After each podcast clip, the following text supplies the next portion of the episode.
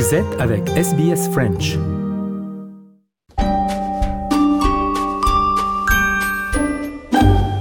Bonjour à toutes et à tous et bienvenue dans ce nouvel épisode de SBS Easy French en partenariat avec l'Alliance française de Melbourne. SBS Easy French, c'est votre podcast compagnon pour apprendre le français à votre rythme. Je m'appelle Grégory Pless et je serai votre présentateur pour ce nouvel épisode. C'est l'heure maintenant des actualités. Le coronavirus dans le Victoria. Pour la première fois en 64 jours, mardi dernier, il n'y a pas eu de décès. Une bonne nouvelle qui s'est ajoutée à une autre pour le Victoria régional, où toutes les restrictions ont été levées ce jeudi. Le Premier ministre du Victoria, Daniel Andrews, est à juste titre ravi. I am proud of regional Victorians. I am grateful to regional Victorians. This is a day of hope and optimism. This strategy is working. That allows us to open up. These are really significant steps, and they must be done safely. And if people are travelling into regional Victoria for no good reason, given the amount of virus in metropolitan Melbourne is higher, much higher in fact, then that risks the virus travelling with them. We simply can't have that happen. Dans la Nouvelle-Galles du Sud, en revanche, les autorités ont décidé de serrer un peu plus la vis. Avec des températures élevées, les risques de rassemblements importants augmentent et les amendes en cas d'infraction aussi.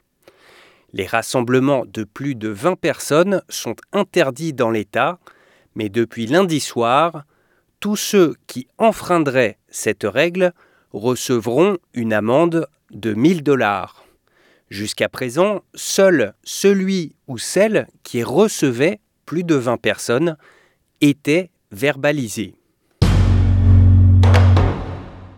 En Australie toujours, Scott Morrison a annoncé mardi sa stratégie énergétique et son intention d'investir massivement dans le gaz naturel, une ressource dont l'Australie possède des réserves immenses et qui, selon le Premier ministre, va jouer un rôle clé dans la relance de l'économie. L'Australie est déjà l'un des plus grands exportateurs mondiaux de gaz naturel liquide, mais Scott Morrison souhaite également développer son utilisation ici, en Australie, pour produire de l'électricité. Il a d'ailleurs fait pression sur les principaux distributeurs du pays et menace de leur imposer la construction en Nouvelle-Galles du Sud d'une centrale à gaz, si ceux-ci ne s'engagent pas à remplacer les centrales à charbon actuellement en cours d'utilisation. Il leur a fixé un ultimatum. Ils ont 7 mois pour remplacer 1000 MW d'électricité actuellement générée par du charbon par des énergies propres et donc notamment le gaz. Le Premier ministre s'est montré très clair. Si le secteur privé ne le fait pas de sa propre initiative, alors le gouvernement prendra le relais. Now, while the private sector has announced projects which could fill this gap, at this stage it is committed to very few. But the physical realities of aging generators mean we just can't hope for the best. If the energy companies choose to step up and make these investments to create that capacity, great, we will step back. If not, my government will step up and we will fill the gap, should the market not deliver.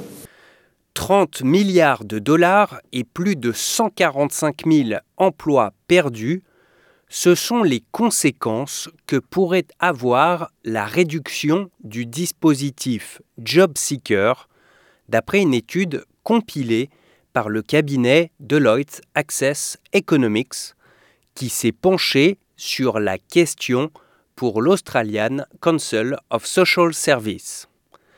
Ce dispositif de maintien des emplois, introduit par le gouvernement au début de la pandémie, a permis de contenir l'envolée du chômage et de maintenir l'économie à flot, avec des versements de $1 500 par quinzaine pour les personnes dont l'activité professionnelle a dû être interrompue en raison du confinement. Mais ce versement est censé être réduit de $300 à partir du 25 septembre, ce qui risque de provoquer une chute assez nette de la consommation en Australie. Toujours selon le cabinet Deloitte, la suppression de JobSeeker pourrait également entraîner un recul de 1% du PIB. On revient maintenant en Australie, où on célèbre les 20 ans des Jeux olympiques de Sydney. Mardi dernier, une cérémonie a eu lieu à l'Olympic Park de Sydney, où la flamme olympique a symboliquement été rallumée. Il y a 20 ans, c'est une héroïne du sport australien, la sprinteuse Cathy Freeman, qui avait allumé la flamme olympique à Sydney. Elle n'a pas pu être présente mardi car elle est en ce moment confinée à Melbourne. Elle a néanmoins fait part de ses souvenirs concernant ce moment très particulier pour elle, mais aussi pour toute l'Australie. When I reflect back on lighting the cauldron 20 years ago, the words that come to my mind are surreal and just simply magnificent. It was a symbol of hope for all young Australians. And it's at times like these that I reflect and I ponder the power of sport and the difference that sport can make in all of our lives. Ce nouvel épisode de SBS Easy French est désormais terminé. Nous le réalisons en partenariat avec l'Alliance française de Melbourne. Et je vous rappelle que vous pouvez télécharger le transcript de cet épisode en vous abonnant à notre newsletter. Bonne semaine à tous et à la semaine prochaine.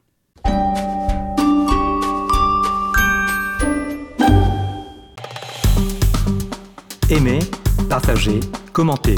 Suivez-nous sur facebook.com/sbsfrench.